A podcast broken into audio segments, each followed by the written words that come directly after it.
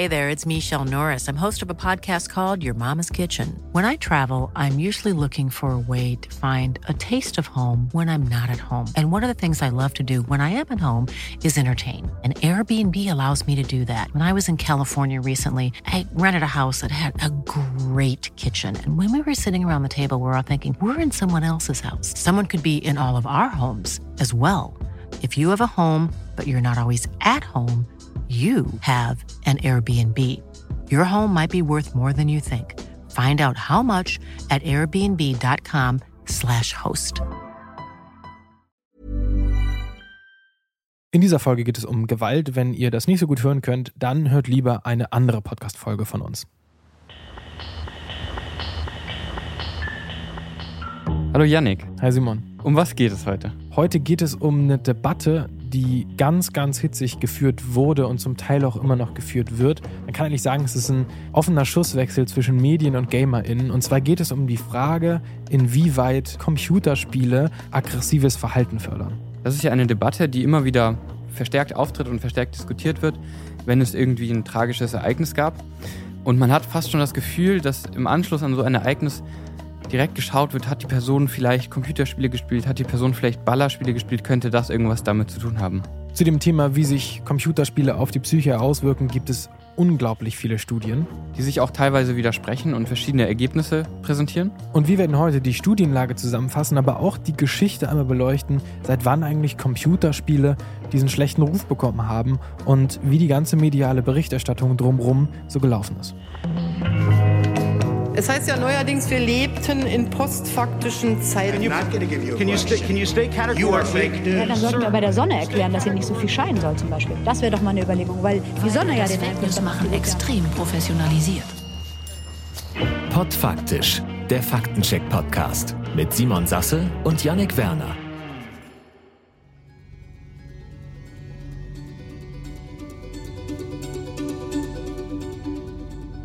Simon, wenn wir über Gaming und Gewalt reden, machen wir das ja meistens, wenn irgendwas passiert ist. Und es gibt ein Ereignis, was bei der Debatte um Gaming und Gewalt entscheidend war, und zwar in Amerika im Jahr 1999. Guten Abend, meine Damen und Herren. Der Amoklauf zweier Jugendlicher hat in den USA für Entsetzen gesorgt. Dabei kamen insgesamt 15 Menschen ums Leben. Die beiden schwer bewaffneten Täter hatten gestern ihre Schule in Littleton im US-Bundesstaat Colorado gestürmt und sofort das Feuer eröffnet. Mehr als 20 Menschen wurden verletzt. Gewalt an Schulen in den USA gibt es schon länger. Das ist nicht das erste Mal, dass ein Amoklauf an einer Schule stattgefunden hat. Aber doch haben diese Ereignisse an der Columbine High School etwas Besonderes.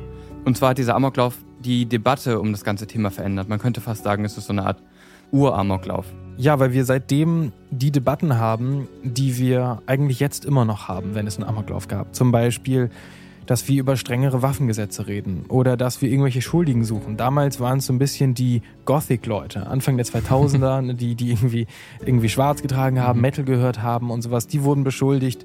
Und dann das Thema von heute, Computerspiele. Waren das erste Mal nach Columbine wirklich groß im Gespräch. Damals war das ja vor allem das Computerspiel Doom, was auch die beiden Täter aus Columbine gespielt haben.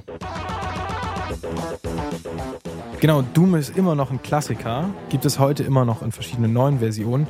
Und damals war es so das erste wirklich gut funktionierende und auch gut aussehende Computerspiel. Und es wird als super realistisch bezeichnet immer. Wenn ich das jetzt sehe, wir haben das gerade jetzt hier laufen, habe ich eher das Gefühl, das sieht irgendwie aus wie so ein altes Mario-Spiel, nur in dreidimensional und nicht zweidimensional. Von der Grafik her. Das Spiel ist ein First-Person-View-Shooter. Das heißt, man sieht eigentlich auf dem Bildschirm die eigene Waffe oder was auch immer man gerade in der Hand hat und die Hände. Man sieht aber seinen eigenen Charakter nicht. Man spielt sozusagen durch die Augen des Charakters und die Grafik ist, ja, pixelig. Also man erkennt, worum es geht, aber es sieht eher aus wie ein Mario-Spiel oder wie Minecraft als wie irgendein realistisches Spiel. Ja, genau. Und das Spielprinzip ist, man läuft rum und erschießt halt so Monster die überall rumlaufen. Und auch wenn die Spiele für heutige Verhältnisse natürlich damals sehr unrealistisch aussahen, gab es auch natürlich in Deutschland irgendwie die Debatte, ob diese Spiele schädlich sein könnten. Wie lernen Kinder töten? Spielerisch. An der Videokonsole, am Joystick, dieser Freudenstock mit eingebautem Tötungsknopf lässt Kinder zu virtuellen Massenmördern werden. Die Beschreibung aus dieser Sendung und auch die Grafik von den Spielen damals wirkte auf uns jetzt vielleicht erstmal ja lustig. Aber damals war das eben alles sehr neu und auch eine sehr ernsthafte Debatte. Und das ist es ja im Übrigen auch immer noch. Heute sehen die Spiele natürlich alle ganz anders aus. Aber das Ganze wurde auch nicht besser, als 2002 in Erfurt ein Amoklauf stattgefunden hat mit 17 Toten. Und auch da ging es darum, dass der Täter Computer gespielt haben soll. Und zwar ein Spiel namens Counter-Strike. Und die FAZ beschreibt das Spiel so, Zitat, und das Spiel, in dem man vom Polizisten über den Passanten bis hin zum Schulmädchen jeden erschießen soll, ehe man selber erschossen wird, liefert einen Handlungscode für den Amoklauf von Erfurt.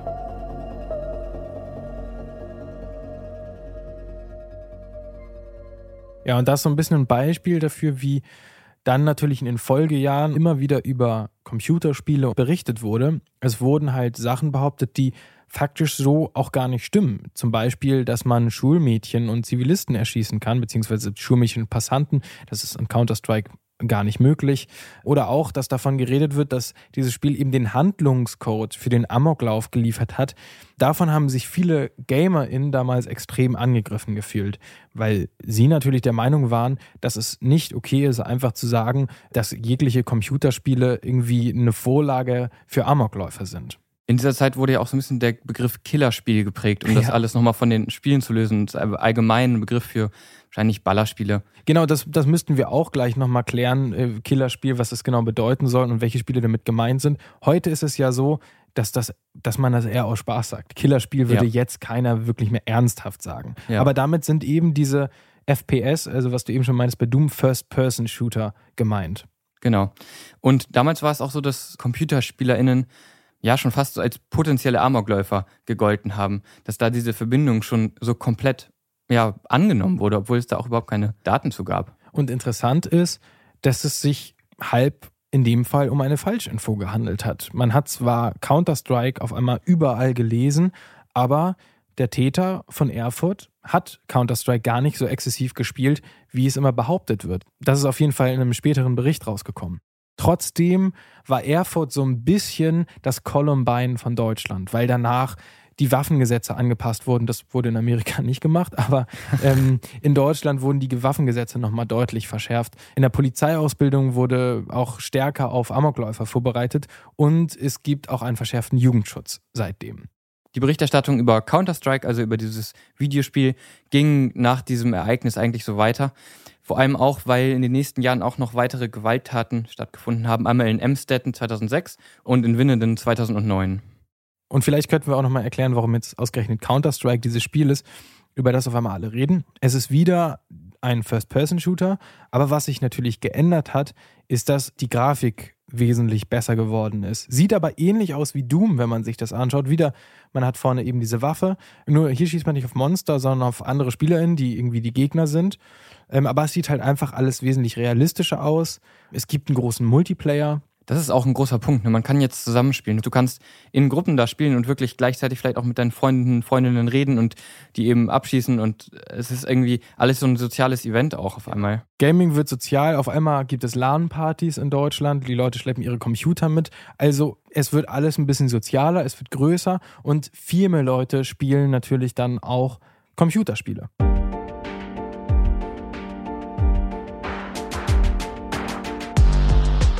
Und in den deutschen Medien geht es ja aber weiter mit der Frage, verblödet gerade unsere Jugend? Werden die gerade potenziell alle aggressiv? Ja, wenn ich, wenn ich über so Aggressivität und Gaming nachdenke, oder wenn wir darüber reden, muss ich immer an dieses eine YouTube-Video denken, wo der kleine Junge ausrastet. Es lädt! Ich will nicht, dass es lädt! Gleichzeitig ist es aber so, dass viele Leute diese Debatte ziemlich ernst nehmen und es eigentlich alles gar nicht so lustig finden, wie wir das jetzt dargestellt haben. Zum Beispiel Günther Beckstein, der damalige bayerische Innenminister, prägt eben ganz stark diesen Begriff Killerspiel und fordert auch ziemlich vehementen Verbot von diesen Spielen. Ja, Verbote werden am laufenden Band gefordert. GamerInnen sind natürlich extrem genervt, ähm, auch weil die Spiele in den Medien zum Teil falsch dargestellt werden. Ich habe zum Beispiel hier mal einen Beitrag von Panorama mitgebracht aus dem Jahr 2007, wo über eine Szene aus GTA San Andreas berichtet wird. Und was es nicht an der Ladentheke zu kaufen gibt, holen sich selbst Kinder problemlos aus dem Internet. Wie dieses Spiel, wer hier möglichst viele Frauen vergewaltigt, gewinnt. Ja, dieser Beitrag hat echt sehr viele Leute sehr stark aufgeregt. Ich kann es sehr gut verstehen. Weil ganz vieles davon falsch ist. Total. Ich habe das Spiel selber früher gespielt. Ich glaube, wir haben es sogar zusammen gespielt. Ja. Aber das stimmt einfach nicht. Man, also es geht nicht darum, Frauen zu vergewaltigen. Man kann Frauen auch nicht vergewaltigen. Aber Yannick, du hast da noch mal mehr äh, Informationen zu. Genau, also was da gezeigt wird, ist, das heißt Hot Coffee Mod. Die kann man sich durch das Herunterladen von verschiedenen Patches freischalten und dann kann man eben mit Frauen in GTA San Andreas Sex haben.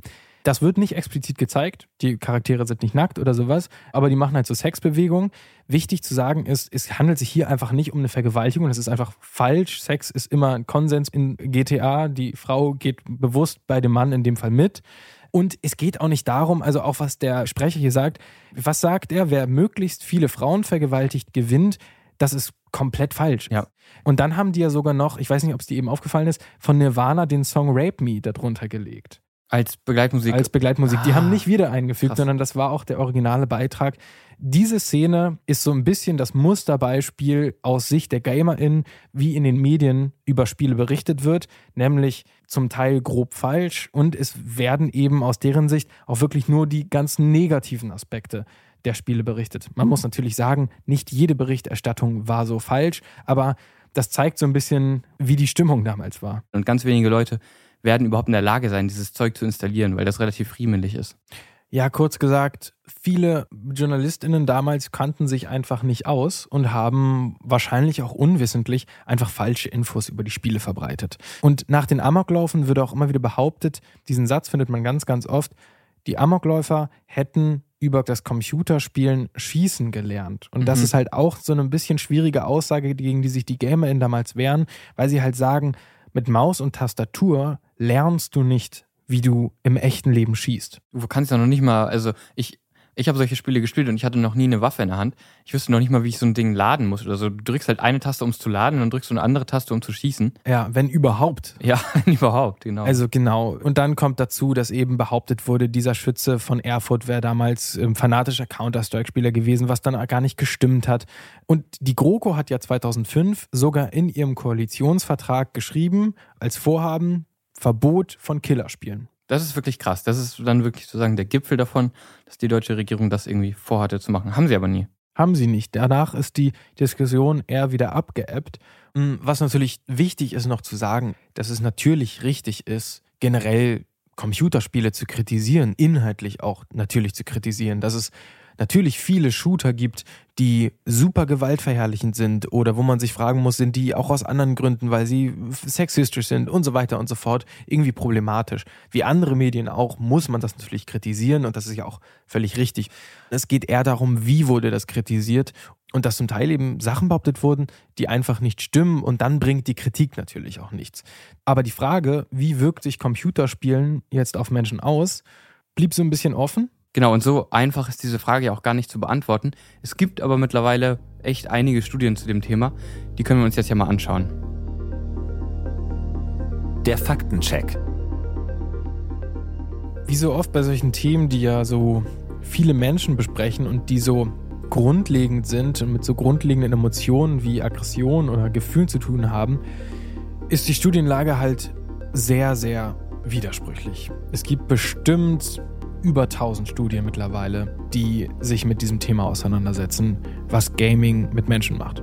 Es ist ja auch einfach ein super schwer zu messendes Thema, Aggressivität oder auch super schwer zu definierendes Thema. Also man kann aggressiv sich im Alltag verhalten, man kann aggressiv reden, aber Aggressivität ist ja auch nicht gleich, ich gehe in eine Schule und erschieße Leute. Also da gibt es einfach sehr, sehr viele Abstufungen, deswegen ist das auch vielleicht so schwer zu quantisieren und irgendwie in so eine Studie zu packen. Und das sieht man auch, wenn man sich mal einige Studien anguckt. Zum Beispiel eine aus dem Jahr 2014, die hat herausgefunden, dass häufig Zocken auch zu häufigeren aggressiven Gedanken führt.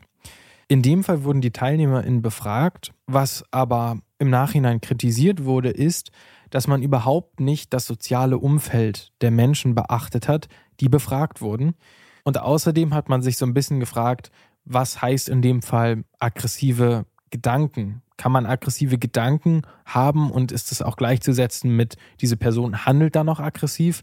Das wurde halt alles nicht so richtig beantwortet. Deswegen war auch diese Studie ja so ein bisschen nutzlos eigentlich. Genau, 2016 gab es aber eine weitere Studie, die häufiges Computerspielen tatsächlich mit einem aggressiveren Verhalten verbunden hat. Und die wurde medial natürlich irgendwie viel zitiert, die wurde in vielen Artikeln aufgegriffen.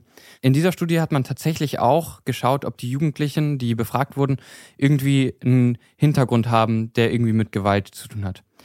Zum Beispiel wurde abgefragt, ob die TeilnehmerInnen der Studie häusliche Gewalt erlebt haben oder ob sie in einem Freundeskreis sich aufgehalten haben, der irgendwie besonders gewalttätig war.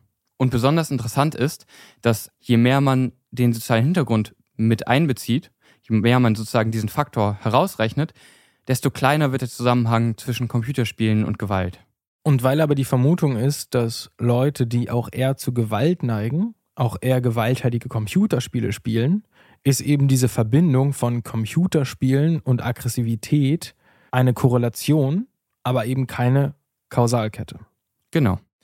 Eine Studie, die das vielleicht noch ein bisschen besser macht, weil sie einfach über einen längeren Zeitraum geht, ist die Studie, die heißt Growing Up with Grand Theft Auto.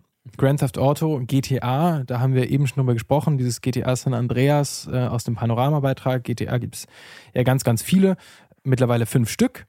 Alle warten gespannt auf GTA 6. Ich auch. Wir alle. Und diese Studie aus dem Jahr 2021 hat eben über zehn Jahre lang Kinder und Jugendliche begleitet und untersucht, verändert sich das Verhalten in Bezug auf Aggressivität über die Zeit. Die haben einfach drei Gruppen genommen. Leute, die ganz wenig Computer gespielt haben, Leute, die mehr Computer gespielt haben und Leute, die ganz viel Computer gespielt haben. Und die Menschen kamen aus unterschiedlichen Schichten, ähm, was auch wichtig ist, ähm, weil einige Studien eben nur ganz bestimmte Jugendliche befragt haben. Da können wir gleich nochmal drüber reden. Und was die einfach geguckt haben über zehn Jahre ist, verändert sich irgendwie das Spielverhalten? Spielen die aggressiver als vorher oder sowas? Neigen bestimmte Leute eher zur Aggressivität oder nicht? Und das Ergebnis ist einfach, es gab keinen Zusammenhang. Es gab immer wieder Schwankungen. Mal haben Leute mehr aggressiv gespielt, mal haben Leute weniger aggressiv gespielt in GTA. Aber an sich gab es keine großen Veränderungen und man hat auch gesehen, dass das Computerspielen über diese zehn Jahre nicht aggressiver macht. Das ist ja sehr interessant, weil das wirklich nochmal, um das nochmal hervorzuheben, ein wichtiger Punkt ist. Die Studien vorher haben alle geschaut, sind Leute, die Computer spielen, aggressiver. Da kannst du aber eigentlich nichts über Ursache und, und Kausalität und sowas sagen. Diese Studie aber hat Kinder und Jugendliche begleitet, die vielleicht in der Zeit angefangen haben zu spielen oder aufgehört haben zu spielen und haben somit einen zeitlichen Verlauf erhoben und können Aussagen darüber treffen, ob Kinder aggressiver werden, wenn sie anfangen, Computer zu spielen oder ob sie weniger aggressiv werden, wenn sie wieder mit dem aufhören. Und das ist eben hier nicht der Fall.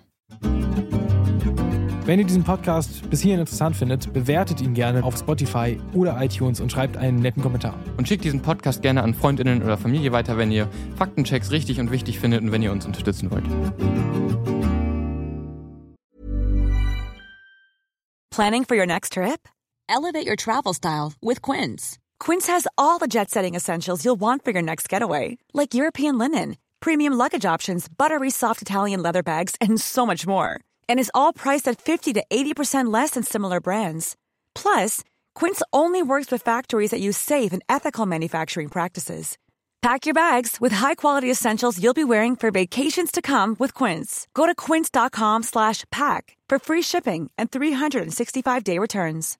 Hey Dave. Yeah, Randy. Since we founded Bombus, we've always said our socks, underwear and t-shirts are super soft. Any new ideas? Maybe sublimely soft. Or disgustingly cozy. Wait, what? I got it. Bombas. Absurdly comfortable essentials for yourself and for those facing homelessness. Because one purchased equals one donated. Wow, did we just write an ad? Yes. Bombas. Big comfort for everyone. Go to bombas.com slash ACAST and use code ACAST for 20% off your first purchase. Generell ist es halt immer schwierig mit diesem, wann ist eine Person aggressiv und wie sind die Studien angefertigt worden, weil viele Studien halt auch immer eher die kurzfristigen Effekte messen können, direkt nachdem die Leute Computer gespielt haben. Und da gab es auch eine interessante Studie, da haben zwei Psychologinnen von der Universität Huddersfield die Herzfrequenz, Hirnaktivität und Atmung gemessen, während die Probandinnen verschiedene Spiele spielen haben zum Beispiel auch herausgefunden, dass das Spiel FIFA, also ein Spiel, wo man Fußball spielt, viel mehr aufregt als Call of Duty, was ein Ballerspiel ist, ähnlich wie Counter-Strike. Was einfach nur zeigen soll, auch die kurzfristigen Effekte beim und nach dem Spielen, wie sehr man sich dabei aufregt, sind erstmal gar nicht direkt gleichzusetzen mit der Gewalt, die im Spiel passiert oder wie gewalttätig man generell ist. Weil es auch einfach Spiele gibt, wie Autorennspiele, die einfach so kompetitiv sind, dass man sich dabei sehr viel mehr aufregt, als bei vielleicht einem ruhigeren Spiel, was aber eigentlich viel brutaler ist. Genau. Die Leute regen sich so tierisch auf, weil sie schlechter sind als ihr bester Freund oder was auch immer. Ich kenne das vom FIFA-Spielen auch. FIFA-Spielen ist so stressig und man ist so wütend auf jemanden. Vor allen Dingen, wenn die Technik nicht funktioniert. Oder wenn die Technik nicht funktioniert, genau. Aber das sind einfach kurzfristige Effekte, das geht wieder weg. Was hier ja so krass ist, oder in dieser ganzen Podcast-Folge ich so krass finde, ist, dass hier immer die Verbindung zu Mord gezogen wird. Und das ist ja echt was ganz anderes als kurzfristiger Ausraster, wo du vielleicht einmal auf deine Tastatur haust. Ja, absolut. Und weil es eben mittlerweile immer mehr Studien dazu gibt, hat sich einfach auch die Sicht und die wissenschaftliche Meinung dazu geändert. Die American Psychological Association hat 2005 zum Beispiel noch gesagt, dass Videospiele mit aggressivem Verhalten zusammenhängen. 2017 haben sie diese Stellung aktualisiert und schreiben jetzt, dass neue Studien beweisen, dass Videospiele und gewalttätiges Verhalten nicht in Zusammenhang gebracht werden können. Auf jeden Fall nicht so simpel, dass man einfach sagt, Computerspiele führen zu aggressivem Verhalten. Und generell, und das ist auch eine Lehre, die man aus diesen Studien ziehen kann, die durchgeführt wurden, je differenzierter die Studien waren, desto geringer war der Zusammenhang, den man gefunden hat zwischen aggressivem Verhalten und aggressiven Spielinhalten, weil oft eben Bildung, Stress im Alltag, Gewalterfahrungen, die die Menschen gemacht haben, die eigentlichen Auslöser waren. Das ist ja oft so bei irgendwelchen neuen Phänomenen, die auftreten, äh, ob es jetzt, weiß nicht, Handystrahlung ist oder was auch immer, die dann irgendwie mit einer bestimmten These wird da an eine Studie rangegangen. Also die These ist jetzt in dem Fall Computerspiele machen aggressiv. Und dann macht man Studien und findet, ja, okay, es gibt da tatsächlich irgendwie einen Zusammenhang. Und je mehr Studien man dann macht und je differenzierter man wird, desto ja eher findet man dann eben raus, dass es eben irgendwelche anderen Variablen gibt, die da einen viel größeren Einfluss haben und die vielleicht mit der eigentlichen Variable, die man untersucht, zusammenhängen. Wie eben hier Computerspielen mit dem sozialen Umfeld zusammenhängt, aber eben keinen direkten Einfluss auf das Aggressionspotenzial hat. Neben der unterschiedlichen Herangehensweise an Studien ist auch immer die Frage, wie wird dann über diese Studie berichtet? Da erinnere ich mich noch, das habe ich jetzt hier gar nicht aufgeschrieben, aber ich erzähle einfach aus meinem, aus meinem Recherchegedächtnis gerade mal, ähm, dass es eine Überschrift gab zu einer Studie von der Universität Tübingen. Ist auch schon ein bisschen länger her. Da haben halt viele einfach zitiert, hier neue Studie aus der Universität Tübingen beweist, dass Computerspiele aggressiv machen. Und dann habe ich gelesen, wie diese Studie vorgegangen ist. Und zwar haben die herausgefunden, a, Leute, die aggressive Computerspiele spielen und auch aggressive Videos schauen im frühen Kindesalter, sind eher aggressiv. Die haben Leute befragt, aber jetzt kommt der Knackpunkt, nur aus Hauptschulen. 600 Schülerinnen aus Hauptschulen.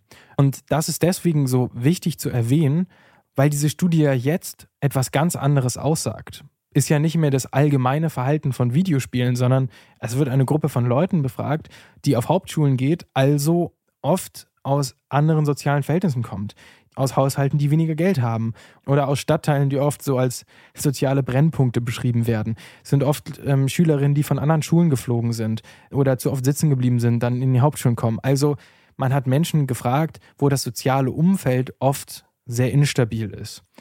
Und das ist natürlich ganz, ganz wichtig zu wissen, weil auf diese Schülerinnen diese Computerspiele natürlich ganz anders wirken.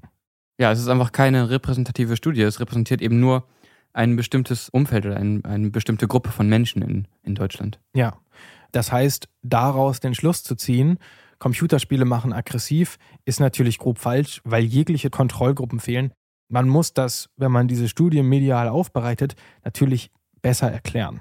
Das, was wir jetzt so kritisieren, also dass ein Kausalzusammenhang nahegelegt wird zwischen aggressivem Verhalten und Gaming, das macht die Medienanstalt Baden-Württemberg ein bisschen besser. Und zwar sprechen die nur von einer Korrelation. Und das kann man ja auch erstmal so sagen. In den Daten, wenn man eine Studie macht und das soziale Umfeld rauslässt, gibt es eine Korrelation zwischen aggressivem Verhalten und ja, Konsum von gewalthaltigen Videospielen.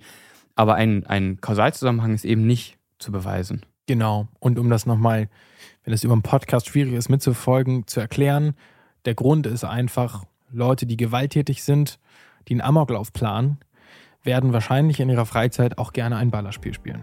Ja. Aber nicht alle, die ein Ballerspiel spielen, sind potenzielle AmokläuferInnen.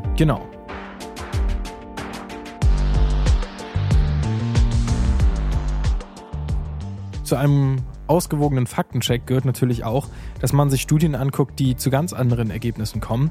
Zum Beispiel gibt es auch viele Studien, die zu dem Schluss kommen, dass das Spielen von Computerspielen und zum Teil sogar von gewalttätigen Computerspielen einen positiven Einfluss auf die Menschen haben kann. Zum Beispiel, dass das Spielen von zum Beispiel Ego-Shootern auch helfen kann bei der Verarbeitung von Stress und dass die Leute danach weniger aggressiv sind. So eine Art von Stressbewältigung. So ein bisschen wie, wir schicken äh, den Jungen jetzt zum Boxtraining, damit er sich ein bisschen abreagiert. Ja, oder wenn der Junge mit einer Zigarette erwischt wird, muss er die ganze Packung rauchen. nee, warte, das war was anderes. ja, aber es gibt auch sonst ja noch viele Vorteile, die einige Studien gefunden haben. Genau, zum Beispiel sollen Videospiele die Reaktionsfähigkeit verbessern oder das räumliche Denken schulen oder die Aufmerksamkeitsfähigkeit verbessern. Hierbei ist aber immer die Dauer entscheidend und es kommt auch darauf an, worum es in dem Spiel geht. Also was es ist. Zum Beispiel die Reaktionsfähigkeit wird vielleicht nicht vom Sims-Spielen gefördert, aber vielleicht vom Ego-Shooter. Es kann sich positiv auswirken, es kann sich negativ auswirken, aber die Studienlage ergibt dir jetzt kein eindeutiges Ergebnis. Es ist wie so oft ein bisschen kompliziert. Und es hat sich auch vieles verändert. Wo man früher vielleicht noch eher alleine in seinem Kämmerchen irgendeinen Ego-Shooter gespielt hat, ohne Internetverbindung, ist es heute ja auch ein soziales Event. Also die meisten Spiele funktionieren im Multiplayer. Du redest währenddessen live mit deinen Freunden und Freundinnen und spielst und besprichst dich, was ihr so macht oder erzählst von deinem Tag. Ja, oder du, du musst dich oft ja sogar besprechen, um als Team erfolgreich zu sein. Du kannst nicht einfach ganz alleine herumrennen und alles machen, was du willst, sondern du musst dich vielleicht mit deinem Team auch absprechen, damit du erfolgreich bist.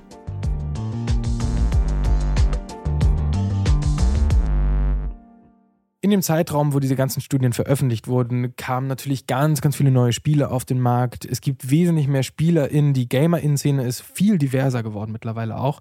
Und gleichzeitig ist auch die öffentliche Debatte wesentlich positiver und diese stumpfe Kritik, Amokläufer sind Computerspieler und Computerspiele sind Amokläufer, die ist zurückgegangen, würde ich mal sagen. Es ist ja auch mittlerweile fast schon so eine Art Kunstszene entstanden, wie auch vielleicht das im Film der Fall ist, dass Computerspiele einfach wahnsinnig gut aussehen und man auch manchmal Spiele hat, die einfach nur gut aussehen, wo man vielleicht gar nicht so einen krassen Handlungsstrang hat, wo es einfach echt eher so ist, wie so einen etwas langsam erzählten Film anzuschauen. Und mittlerweile gibt es in Deutschland sogar den Computerspielepreis. Da werden zum Teil sogar Shooter preisgekrönt. Das geht ja gar nicht. Das geht ja gar nicht. Da, da gab es übrigens auch einen großen Skandal damals. Und trotzdem gibt es immer wieder einige Vorfälle, wo die Debatte so ein bisschen hochschwappt. Und auch nach dem Anschlag, der 2016 in München stattgefunden hat, hat man herausgefunden, dass der Täter viel Videospiele gespielt hat und die Debatte ist wieder hochgekocht. Vor allen Dingen dadurch, wie sich de Maizière dazu geäußert hat. Und dann, äh, und das zeigen ja auch viele Studien, ich muss Ihnen nur sagen, ich weiß darauf keine Lösung, aber es ist nicht zu bezweifeln, so war es auch in diesem Fall, dass das unerträgliche Ausmaß von gewaltverherrlichenden Spielen im Internet auch eine schädliche Wirkung auf die Entwicklung gerade junger Menschen hat. Das kann kein vernünftiger Mensch bestreiten. Ähm, und auch das ist etwas, was, glaube ich, äh, in dieser Gesellschaft mehr diskutiert werden sollte äh, als bisher. Ja, die Süddeutsche Zeitung, finde ich, hat das ganz passend kommentiert. Und zwar so. Irritierend an de Maizières Äußerung aber ist, dass es so viele andere Anknüpfungspunkte gibt, um dem Amoklauf auf den Grund zu gehen. Neben der Frage, wie der Jugendliche an eine Waffe und 300 Schuss Munition kommen konnte, sind es etwa die Aussagen des Täters auf dem Video, das während der Tat aufgenommen wurde. Er spricht explizit von Mobbing und eine Jugend in der Hartz-IV-Gegend. Beides Dinge, die man in keinem Computerspiel erlebt.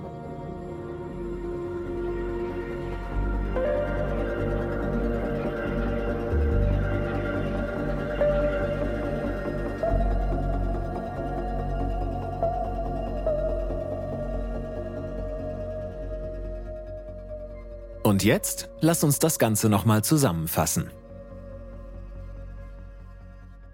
Ja, jetzt haben wir doch eine Debatte, die unglaublich aufgeheizt ist und so kompliziert ist. Und ja auch schon echt lange geführt wird. Ja, versucht so zusammenzufassen. Was ist das Fazit? Schwer zu sagen.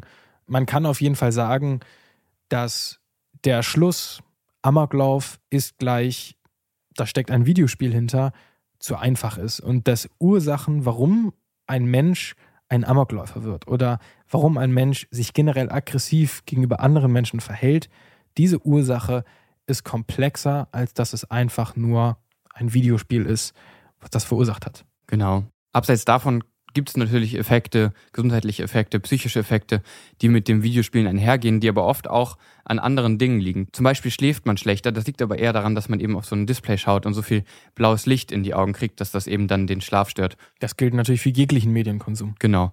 Man sitzt super viel. Ich, ich meine, ich bin Programmierer hauptberuflich, ich sitze den ganzen Tag, es ist super schlecht. Man fühlt sich auch einfach schlecht danach. Das ist einfach nicht gut und das macht man beim Videospielen meistens auch. Ja, es ist eigentlich so wie mit jedem Genussmittel, wenn man so will die Dosis macht das Gift. Grundsätzlich ist es ja so wie bei vielen anderen Debatten auch, dass die Leute, die über das Thema berichten, jetzt in dem Fall dann die Medien und vielleicht auch die PolitikerInnen, ja, gar nicht so viel Ahnung von dem Thema hatten und vielleicht zu alt waren, selber noch nie irgendwelche dieser Killerspiele gespielt haben und dadurch einfach, ja, nicht so viel wirklich berichten konnten, wie es eigentlich ist. Und vielleicht auch GamerInnen und die Gamer-Szene vor allem auch damals vielleicht einfach noch nicht so ja gut darin war, sich in der Öffentlichkeit zu zeigen und dem zu widersprechen oder nicht so gut auf die Kritik reagiert hat. Und man sieht in der Berichterstattung aus den 2000er Jahren und Anfang der 2000er Jahre, da musste man das erstmal alles verstehen. Und das hat man damals nicht so richtig getan. Ja, was ich an, an dieser ganzen Debatte so gravierend finde oder was ich glaube, was einfach auch nicht förderlich war, ist, dass man sich nach diesen ganzen Gewalttaten so auf diese Videospiele fokussiert hat. Weil es gibt eben andere Themen, die einen viel direkteren Zusammenhang zu Gewalt und psychischer Gesundheit haben, auf die man sich hätte stürzen können. Zum Beispiel Gewalt in der Familie oder in der Schule, im Freundeskreis. Armut ist äh, auch ein total wichtiger Faktor. Ein Grund ist vielleicht auch, weil das Thema psychische Gesundheit, Mobbing in Schulen, das Schulsystem generell anzugehen, ist halt einfach ein anderer Schnack. Es ist halt einfach wesentlich komplizierter. Es ist ja auch nicht so, dass das nicht angegangen wurde. Es ist ja auch nicht so, dass nicht darüber geredet wurde, dass Gewalt in Familien schlimm ist und dass irgendwie Armut tatsächlich einen Effekt darauf haben kann. Aber ich hatte das Gefühl, dass diese Videospiele einen zu großen Platz eingenommen haben in dieser Debatte. Das hat sich sicherlich mittlerweile auch geändert, weil die Leute, die damals das gespielt haben, jetzt Eltern sind, mhm. selber Kinder haben mhm. und einfach natürlich über diese Medien dann anders berichtet wird. Total. Also ich würde sagen, unsere Eltern haben noch keine Videospiele gespielt in ihrer Jugend und so Arcade-Games vielleicht. Vielleicht so Arcade-Games. Bisschen bei Stranger Things. Ja. Wenn die in diese Hallen gegangen sind. Ich weiß gar nicht. Arcade-Games und Roller-Discos. Roller-Skate Disc, wie hieß das? Ja, Roller Discos, glaube ich, schon, schon gut. Roller Diskotheken, das war das heiße Ding damals. Ja, voll. Und ehrlich gesagt, also ich habe mal so einen Flipper-Automaten benutzt, ich finde, das macht tierisch aggressiv. also ich finde so. das richtig krass, wenn diese so unbefriedigend, man hat so wenig Kontrolle, außer diese zwei Hebel. Ja, und ich glaube, da gab es auch einige Barschlägereien. Safe. das eine oder andere Bier, was über einen Flipper gehauen wurde. Ja, oder du hast diesen Highscore in diesen Minimaschinen gesehen und gesehen irgendwie, Manfred, Money ist jetzt irgendwie ja besser als ich. Ich habe mich überholt in den letzten paar Tagen, wo ich nicht mehr in der Spielhalle war. Ja. Jetzt muss ich Manfred eine reinhauen. Jetzt stellen wir hier unwissenschaftliche Vermutungen an. Aber ja, hast du viel Computer gespielt in deiner Jugend oder spielst du viel Computer? Ich habe gerne eigentlich mal gespielt, aber nicht so unglaublich viel. Sonst mal bei Freunden aber nie so wirklich exzessiv. Nee, aber ich fand zum Beispiel, wie jeder eigentlich, auch GTA früher immer nice. Ja. Also diese Open World und sowas. Und das hat mir schon Spaß gemacht. Wir haben ja auch früher zusammen manchmal gespielt. Ja. Need for Speed oder was war das? Need for Speed 3.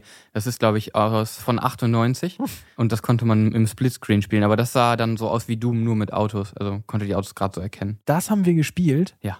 Warum haben wir denn nicht ein neueres Spiel gespielt? Hattet ihr kein neueres? Doch, irgendwann hatte ich dann auch äh, Need for Speed Carbon. Bei Freunden gab es dann auch mal so Multiplayer-Shooter-Spiele und sogar bei Sims gab es ja schon irgendwelche Tricks, dass man doch, doch Gewalt anwenden konnte. Ich, also jetzt abschließend würde ich vielleicht nochmal sagen, dass bei mir tatsächlich eher dieses sehr kompetitive, was zum Beispiel dieses FIFA hat, dieses Fußballspiel, das hat mich immer viel mehr aufgeregt. Aber eben, muss man jetzt auch nochmal dazu sagen, halt auch nur kurzfristig. Man regt sich dann kurz auf und haut einmal aufs Sofa und dann ist auch gut. Schreibt uns gerne, wie das mit euch war oder ist, ob ihr gerne spielt, wie differenziert ihr diese Berichterstattung fandet oder nicht differenziert ihr das fandet. Generell, wenn ihr auf Themen stoßt, wo ihr euch denkt, ah, keine Ahnung, ob das jetzt so stimmt oder was da so dran ist, schickt uns das gerne als Folgenvorschlag und auch generell, das gilt auch für andere Folgen, ganz, ganz viele Quellen und Links zu Videos, Studien, irgendwelchen Zusammenfassungen findet ihr unter dieser Folge bzw. auf unserer Website. Planning for your next trip? Elevate your travel style with Quince. Quince has all the jet setting essentials you'll want for your next getaway, like European linen, premium luggage options, buttery soft Italian leather bags, and so much more. And is all priced at 50 to 80% less than similar brands. Plus, Quince only works with factories that use safe and ethical manufacturing practices. Pack your bags with high-quality essentials you'll be wearing for vacations to come with Quince. Go to quince.com/pack for free shipping and 365-day returns. Es sind meistens so viele Quellen, dass die nicht in die Folgenbeschreibung passen. Deswegen geht es meistens auf unserer Webseite dann weiter. Aber falls euch das interessiert, guckt da gerne rein. Da findet ihr auch alle Quellen zu den Aussagen, mit denen wir hier so um uns werfen. So ist es. Ciao. Nächsten Sonntag gibt's einen neuen Fall. Alle Infos zur Show findest du auf podfaktisch.de, auf Instagram und TikTok.